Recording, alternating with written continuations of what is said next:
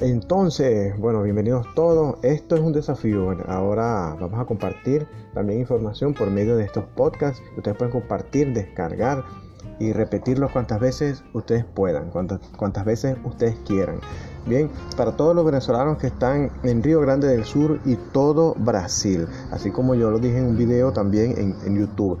Vamos a hablar de documentos, vamos a hablar de viajes, vamos a hablar de gastronomía, Vamos a hablar de muchas cosas que se nos imaginen. Por ejemplo, vamos a hablar de cómo hacer nuestras arepas, ¿verdad?